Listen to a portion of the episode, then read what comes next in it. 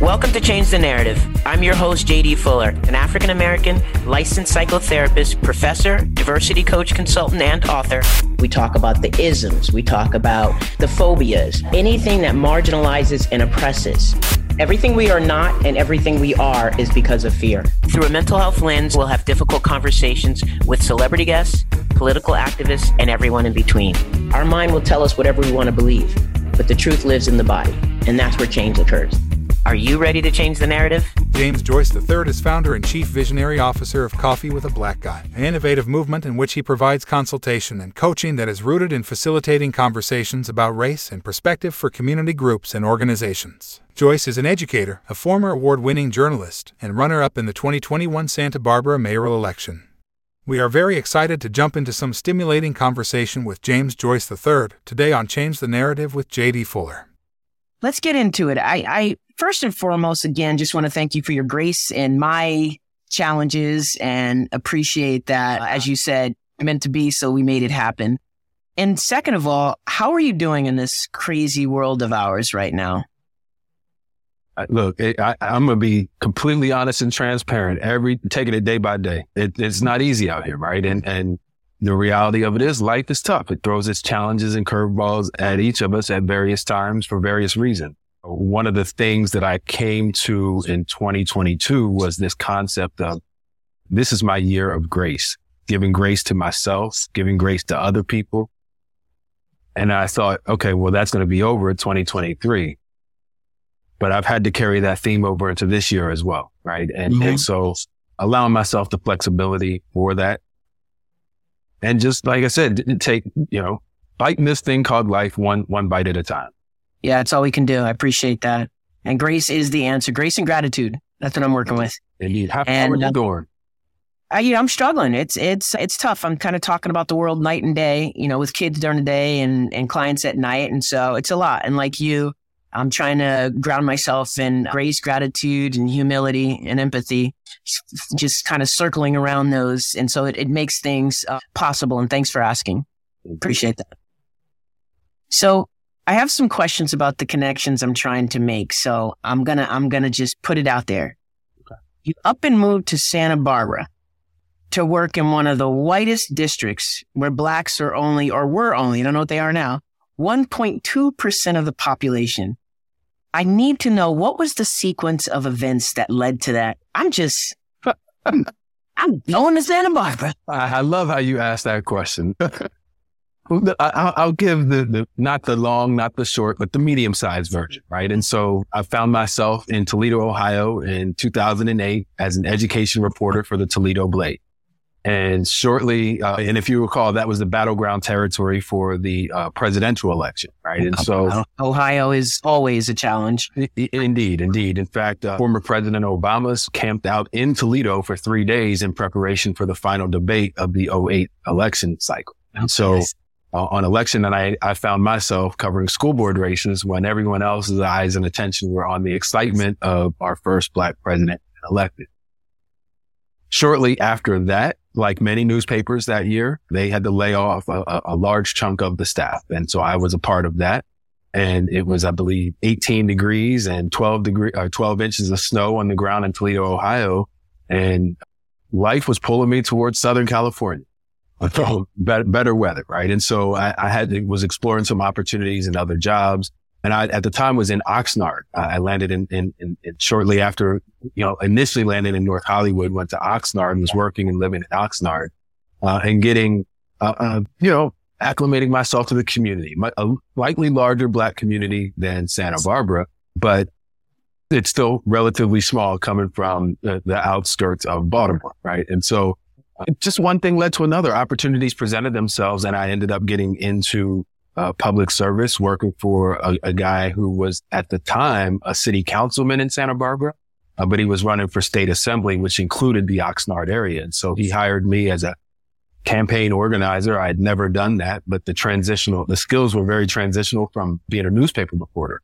Hmm. He got elected. That was Das Williams. He got elected to the assembly and hired me on his staff shortly after, a couple years after he was in the assembly, I'd worked for him for a few years. One of his former employers ran for the Senate seat won that seat and stole me away. Uh, she came to me and said, Hey, you know, I've seen the work that you've been doing in the community. And so that at that point, that conversation was with uh, State Senator Hannah-Beth Jackson in California. She's somewhat of a rock star. She created the women's equity law uh, that has now been implemented across the country. Uh, women on corporate boards. So she was very high in the equity space. But in doing this work, she wanted me to move to Santa Barbara. So I said, twist my arm. I'm doing the work. Here I am. Now I was very much aware of when I was doing that work that I was the only black person between the LA area and the, and the, uh, the San Francisco Bay area who was working for a, a legislator. Right. And so I, I understood wow. what, you know, what that impact was and kind of how I navigated those communities. But yeah, that, that's the, the medium sized version of, of, of that story of how I got to Santa Barbara. That's helpful. I, I got to tell you, that's extremely helpful. You know, and it's helpful for a couple of reasons. One, it is so common in black bodies where we go where the opportunity is and we have to make sacrifices in the process. That is not new to us. So I'm familiar with that. And then you have to manage the reality. And it sounds like you've done all of that very well. I also am wondering why in that very same white community, you ran for mayor mm-hmm. in 2021. Tell us how that came about. So as I was doing this work, of course, you know, a, a lot of times as the only black person doing this work in that region, often as I show up in spaces doing the job, you know, the job that is on paper, I'm, I'm the only one again. And so I found myself you know, that, that's not abnormal to me. Uh, and that's not something that I'm not slightly skilled at navigating. Yeah. But then to see the way that folks in that community would respond, whether it was whether who I was working for, the, the work I was doing or whatever it was, that kind of pushed me in one direction to start my initiative, Coffee with the Black Guy. Had started that in 2016 while I was still working for the senator. She termed out in 2020. And so as I'm working for her and I'm hosting these conversations in the community, and then it grows into something a little bit more where people and organizations are reaching out to me to bring me in to facilitate. I, I see there's value in, in being my authentic self in, in, no matter how uncomfortable it is. Fast forward to 2020 and the, the drum beat for being your authentic self and showing up authentically, you know, unapologetically black, as they were saying, right? Mm-hmm. In, in spaces became the norm. And, and so I, I found myself gathering, gaining community connections, with, the, the, the, community cachet. Like I'm not a rich man by any means, but mm-hmm. I, had a lot of connections or, and still do have a lot of connection and, and was looking to leverage that. I had worked 10 years at that time in the state legislature, essentially being the eyes, ears, and sometimes the mouth for the state senator for a, close to a million people throughout the region. And then there was a leadership void in Santa Barbara. Uh, and I said, well, you know, I've got a skill set that can be useful. And the thing that, that, that was needed at the time was this ability to convene conversations and bring folks together, no matter what the issue. Uh, if we're talking about where money is being spent in, in, in the city budget, that's a much easier conversation than racism in America for me. Right. Mm-hmm. And so I, I, feel felt as though there were a lot of transitional skills that would have been beneficial for the city and threw my hat in the ring to, to, to run for, for mayor of Santa Barbara in 2021 and ended up finishing runner up ahead of the, the incumbent. And it was slightly a crowded field. It was, a, it was six candidates in there. Oh uh, was able to to to get runner up there and was really proud of the folks that came out in support, the folks that voted for me, the folks that still come up to me and explain, you should have been our mayor and these are the reasons why. And it is exactly why I ran. So for me, that's, that's like the, that, that's a communication and a messaging victory. That's building community. That's a victory, right? On small levels. And, you know, that's the best we can do in, in, in our small spe- spheres so be it. I I mean that's incredibly impressive. Congratulations for that. W- w- would you do it again? no. I, I, I, I pause because of the way that you asked the question. Would I do it again if the circumstances were right? Okay. At, at, the time, I, I'm I'm not looking to run this next round. I have no interest in that. My life is taking a, a different direction. I'm a, a, new father to a six month old daughter. Congratulations. Um, I, I, I, I wouldn't, I don't want to have to make that decision, the people or my family. Right. And so I, I realize I still do have the skill set, but there are other folks out there uh, that are, you know, quality leaders and, and worthy of support. It'll be interesting to see how it all works out uh, this next round. Wonderful. Parenting can definitely change your priorities. So that is understandable. We're going to get into coffee with a black guy, Definitely. I just wanted to ask a question about this.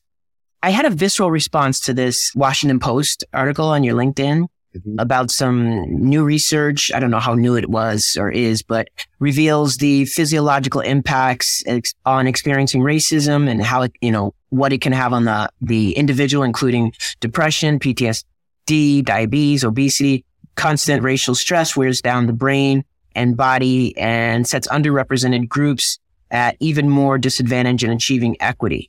Equity is that word for me that I've been really wrestling with because I'm, I'm really trying to figure out is is it really a thing in society? Is it something really that can be achieved? I'm feeling a bit doubtful about it, but I like people's different perceptions to inform mine. And then then it goes on to say, you know, that's one of the many reasons why we do the difficult work that's necessary. And I, I disagree with that slightly because I, I think we do this difficult work because it's a matter of life and death. Absolutely. Yeah, you agree? absolutely. And, and I've said that almost every time I gather a group of, and I'm asked this why question, trying to get at that. It, it is a matter of, of life and death for me. I do subscribe to the concept of both and, right? So I, I do believe that, you know, some of the things that were said in the article, I, I understand that, you know, I posted the article, but my sister has been telling me about this concept of weathering for years since I've been doing this work of how racial trauma and dealing, confronting racism front on can weather your body, weather your soul and all of that. And, and of course it's my older sister. So it didn't make sense until I read it in an article. Mm-hmm. Right. So I, I, that is a reality. Right. And, and, you know, you may look at some of my bios and it says, you know, uh, my aim is to combat and, and, put an end to racism. That's a lofty goal. I, I, I have no, I, I'm not a Pollyannish individual, I don't think that that's actually going to be achieved, but it can still be our goal, right? And so we can still work towards it and we can chart our progress in that path. But it is absolutely a, a, an element of life and death. Every time, you know, just, just seeing, uh, there was an incident uh, in, Cal- in California here just this week where law enforcement were beating a man who's, they, uh, who led uh, law enforcement on a, on a high speed chase. He ran into a, a telephone pole and that law enforcement officers pulled him out the car and were beating him while he was down, face down, arms spread out. Right. And uh, I was having conversations about that with, with the context of I've been told specifically from law enforcement officers, if you run from us, I'm going to beat your ass when I catch you. Right. I've also had friends in law enforcement who said when suspects run from us, oh, they got to get it when we catch up with them. Right. I understand that mentality. That is why it's a matter of life and death. I can impart one seed of uh, perspective, one seed of humanity in some of those cycles, whether it's somebody who's related to or even an enemy to one of those officers engages in a conversation, get the light bulb turned on, goes and has a conversation and that officer overhears it, that's going to have an impact, right? So that's what I talk about, about planting a seed. I can't concern myself with fertilizing it. I can't concern myself with watering. All I do is plant. There are other practitioners out there who, who do the other stuff. Oh, All right. But understanding that sometimes people just need an entry point to their own discovery. Sometimes folks need an extended hand to seeing a different perspective and the value. Yeah, that that's. I think I kind of went off on a tangent on your. No, but I actually not. Actually not. I think you. I think you uh, gave a well-rounded answer, and I totally agree with and. I, I definitely agree with and. I also think that, you know, if there's any humanity in individuals, you have found a way to reach it, and I'm a firm believer that people learn in relationships with others. And so that's what you've created with, you know, starting coffee with a black guy. I remember being there early on in my career and feeling like I could tolerate that. Now I'm near the end of this career and I'm like, yeah, I can't tolerate it anymore. But I love that it's being carried on by you and others. I think it's really important. And you said, you know, your goal is to have a social impact movement that seeks to merge the tactile and digital worlds to bring uh, greater understanding, compassion, empathy, and love in our shared global community. Break that down a little bit. We can't hide behind our screens and phones, right? It's real easy to hate from a screen and tweet or whatever they're calling themselves now and all, mm-hmm. all this, this stuff that we engage in that we've been socialized to engage in intentionally. Mm-hmm. The aim is to, to, to break down that interpersonal divide that, that, that, that exploits and allow folks to see the humanity. Um, it's really difficult to hate. It's my belief it, that it is really difficult to hate face to face when you don't start in the red zone, right? So if you're sitting down like, out of genuine human curiosity over a cup of coffee and are engaging in conversation, dialogue, that's a very different and difficult environment to hate in. When you're in that environment, that's the that's the area where seed could be planted. That's the area for personal growth. Uh, those those relational connections. There's a, a uh, something called contact theory that uh, it's utilized to explain away racial divisions, right? And so the more contact you have with quote unquote the other, the less other they become. Hmm. Yeah. Philosophically, I get it. Mm-hmm. And I love that you are building on it. I think it's incredibly valuable. I, I think that most people are in an ignorant place about other individuals or individual who, individuals who differ from them.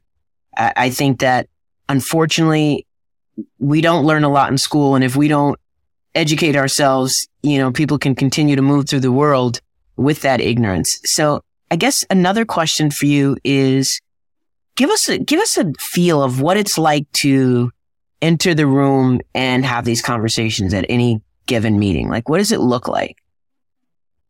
Just a taste. So, so for me, generally, I, I you know, I, I, try to get myself in, in a, the right mental space.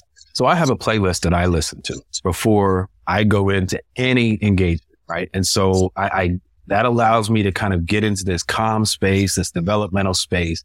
And when I enter the room, I bring that energy with whether it's three people in the room or 130 people in the room, right? And, and so uh, I'll enter with that, have somebody from that organization do the why are we here? Why is this important?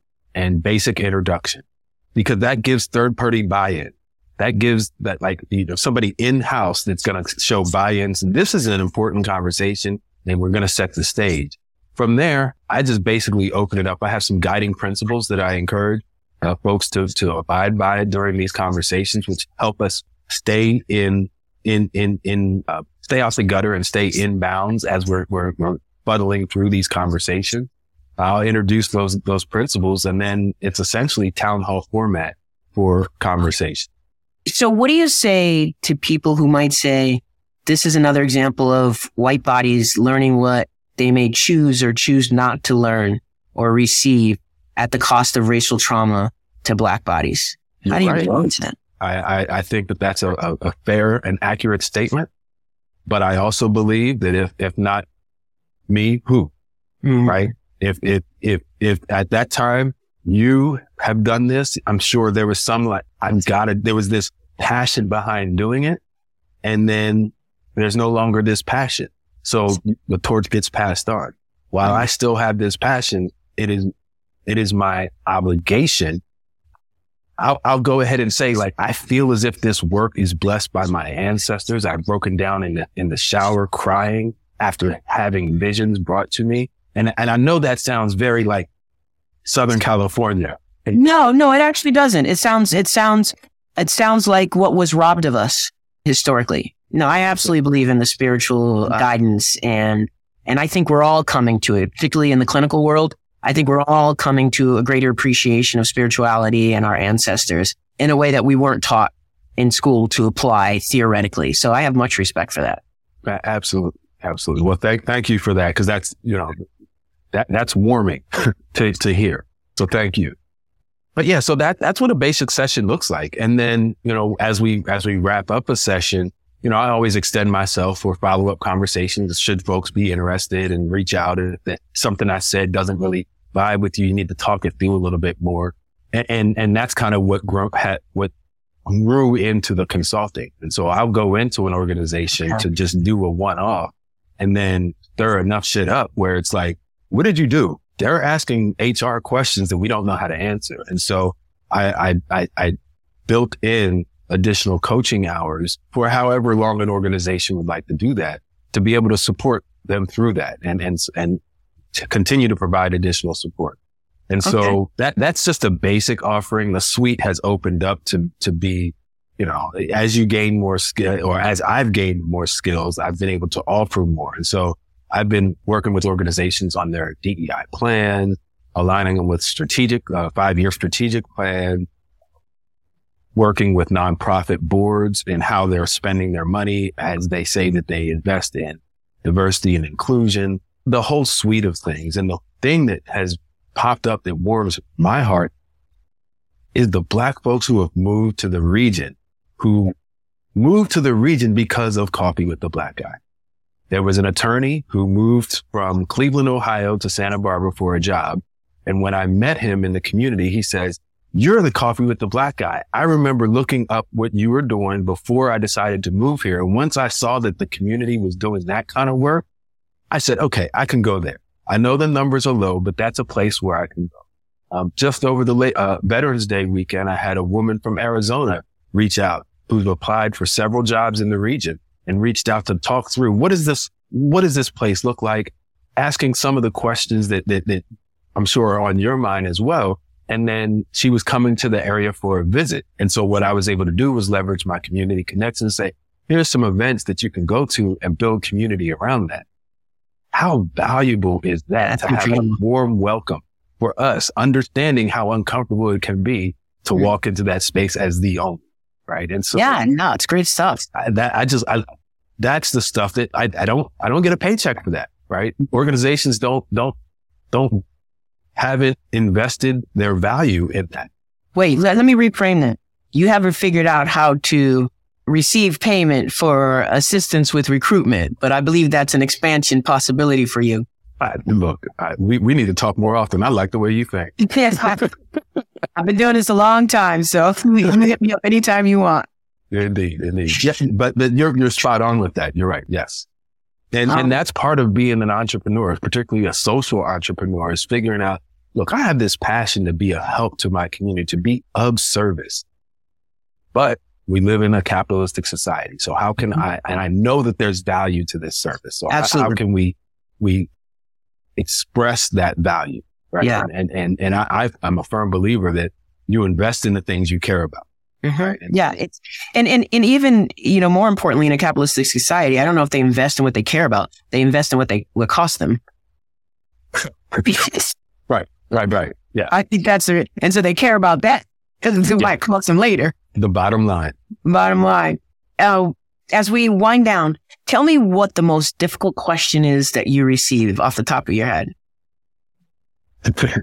What, not a difficult, but interesting, right? I'd gone through a first time I had hosted a session with more than a hundred people, had had engagement, great conversations, great discovery. And then one of the last questions, this, this white woman stands up and says that she was raised to be colorblind and how that, and, and it's like, did you not hear anything I said? But what I took a deep pause, a deep breath and reminded her that if, if you came to an event called Coffee with a Black Guy, and you tell me that you do not see race, you are not being authentic with yourself or anyone else in the room. And when you say you don't see race, you're saying you don't see me because I have shown up unapologetically as a black, right? And so where can we bridge it? Now, look, I get the, the, the, the desire, the idealism of being colorblind. And at a point of previous ignorance in our society that may have been a good aim, but we have evolved past that. And I need you to see my color. I need you to see my race and I need you to act equitable once you see that. Right. And I know you, you did say that, that, that, that concept of equity is, is a challenge for you. And what that means to me is see me, see my race, then forget it. Okay. Right. Okay. See me, see my race, and then forget it. Yeah. Do the things that you need to do to make sure that you're treating me equitably with others, with everyone. So that may mean, you know, in, in the educational realm, they call those reasonable accommodations, right? So the concept of reasonable accommodations based on race and then forget that because we've got a mission to do. And I think, I think my difficulty is that, you know, the true meaning of equity is that you're going to give me more to make up what you robbed me of. And, and they're just not ready for that. They're not, not ready for that, not willing until we become the global majority that they fear. I don't know that systems are, I can even conceptualize what equity looks like. It's not going to be, it's not going to be considered until it becomes a problem for that bottom line. Yeah. You know what I'm saying? So that that's the challenge. Is like, I, I need you to do more than than you're doing because we've been robbed for so long. So my basic prescription out of coffee with the black guy conversations is get comfortable being uncomfortable, right? That means have the conversations, engage in the, the, the difficult engagements and encounters. Once you're comfortable being uncomfortable, once you know better, do better.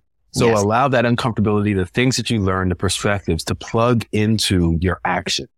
And then I think, you know, circling back to something I said a little earlier is invest in the things that you say you care about. So then in like, once you know better, do better, then make sure that that, that, that you invest in the things that you care about.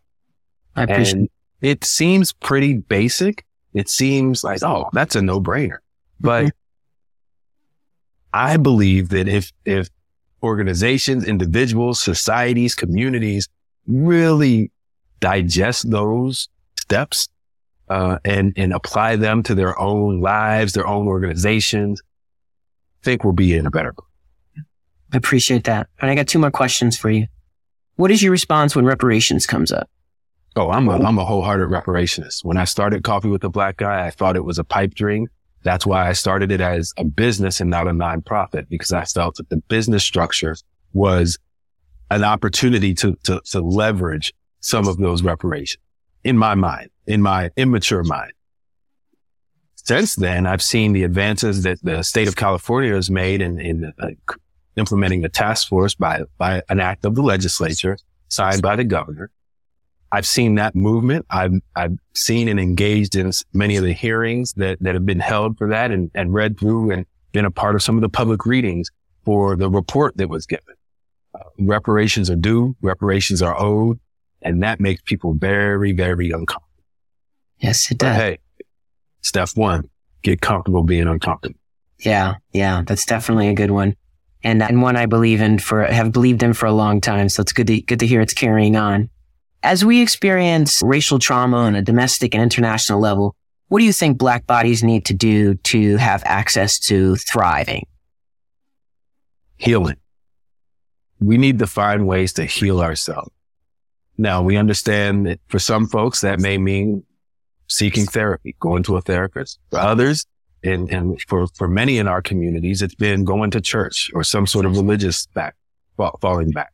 Whatever it is that we need to do to heal ourselves, I am a wholehearted believer in the healing properties of nature.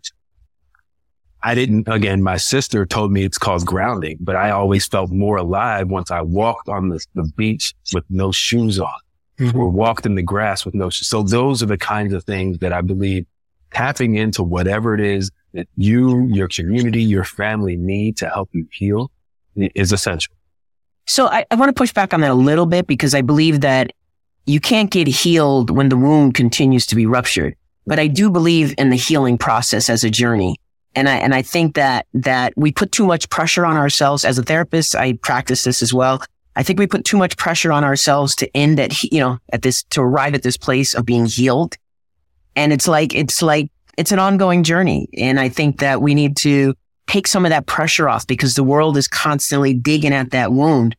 You know, it's, it's, it might be too difficult and that's okay as long as we're on the journey. Does that make sense? Healing is definitely a journey. It's not a destination. Yeah. And, you know, you know, a lot of folks like to think they're healed and those are the folks that need healing the most. Understanding the perspective that you enter that goal or that aim with. Do you aim to be healed or do you aim to be on a journey of healing? Very, very different and, and goals. Appreciate that.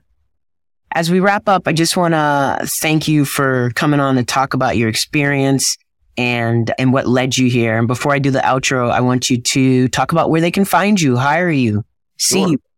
Sure. Thank you. Thank you for that. Thank you for having me. Uh, and, and your great question, particularly with your background uh, as a therapist and, and someone who's done this work for, for, for years. Um, yes. And so I, I, appreciate you. I appreciate uh, that you keep doing this uh, and will encourage you to keep doing what you're doing. Appreciate For me, folks can uh, find me at coffeewithablackguy.com. Or if that's too much, uh, too bulky for you, cwabg.com. Uh, it's just short for coffee with the black guy. From there, and I do have some updates I need to do to the web page, but from there you can connect with all the social media, read some articles, read some things I've written, some things that have been written about me and the work that we're doing, as well as uh, uh, yeah, just just set, shoot an email if folks are interested in, in in booking or exploring the concept of saying, hey, we're dealing with this situation. We think that you might be able to help. Let's talk it through. Um, email me, James at CWABG. So a couple of things. First of all, I really appreciate the acknowledgement, you know, as an elder, uh, and watching you all carry on. It's very exciting, but it's also, I got, I've had 30 years of skin in the game. So I, I, I really do appreciate and value it. Now, having said that, I am going to say, I got to be honest. I had a few doubts when I heard about coffee with a black guy. I thought it might be another homogenized version of us trying to take it easy on white bodies and, and give them the space to, you know, be fragile at the cost of our pain. But, you know, like any other black person who doesn't know, you might initially wonder, where are you coming from? Because it could um, potentially sound suspicious, right? So I, I did my, my research and I, and I, I didn't know. I didn't know where this was going to lead. However, after researching you, and hearing you speak about your forum, I truly appreciate how you integrate the fact based aspect along with a humanistic approach. I like that you are facilitating conversations and you are creating dialogue and you're being authentically yourself. I think it's important that different bodies use innovative strategies towards the same desired outcome. So keep doing what you're doing to continue changing the narrative. And thank you so much for being on today. That feels so good to have community pour into you, right? Mm-hmm. Thank you. Thank you. I mean that. Thank you. That, that, that hit. Right on. We're supposed to. So thank you. Yeah, receive it all. I don't say anything I don't mean if you've ever watched one of my podcasts. Oh, yeah. yeah, I know that's the truth. okay, James. Reach out with any inquiries. You know, you know where to find me. I appreciate it, JD. I, I really, really. Right on. Take take care, brother. All right. Thank you. Take care. Okay. Bye. Please be sure to like, subscribe, and follow wherever you get your podcasts. And also leave us a review. Let us know what you think. Thank you for listening to Change the Narrative with JD Fuller.